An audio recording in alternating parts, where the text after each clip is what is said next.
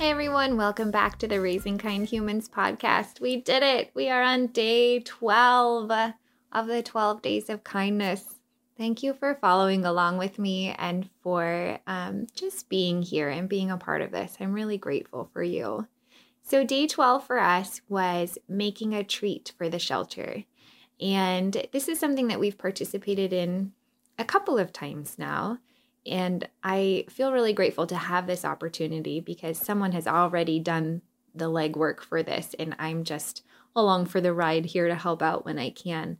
Um, but a group has uh, volunteered to make dinner and a dessert for the women and children's shelter in my neighborhood um, once a month. And so this very sweet woman will send out an email who wants to cook, who wants to make dessert, and you can sign up for one and then deliver it to her, and she gets it to the shelter.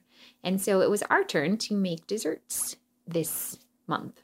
So we chose brownies because who doesn't love a good, good chewy brownie? And there are three boxes of brownie mix that we made. And so it was fun to get a little messy and get a little creative on how to make that many brownies because, as I've mentioned earlier, I'm not much of a baker, um, but I can follow directions on the box. so we made some delicious brownies to send a little extra love to um, the women and children in the shelter in my neighborhood.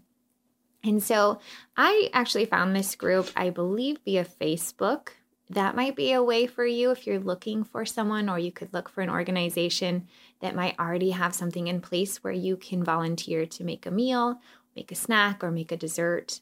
Um, but I highly encourage you to do it if you have the opportunity because it's really nice to take the time with my own kiddos to create something or to make someone something for someone else and um, and they know that what they are doing is helpful and what they are doing is good. So, if that's interesting to you, I encourage you to find a group to join or start your own if you if you can. Um, especially if you love cooking or baking, that might be right up your alley. So, um, let me know if that comes across um, as something that you get to do sometime. I'd love to see what others do and how others share their gifts with the world. So, I'm so grateful for you. We did it. 12 days of kindness. I'm air high fiving you because you're amazing. And I will talk to you soon.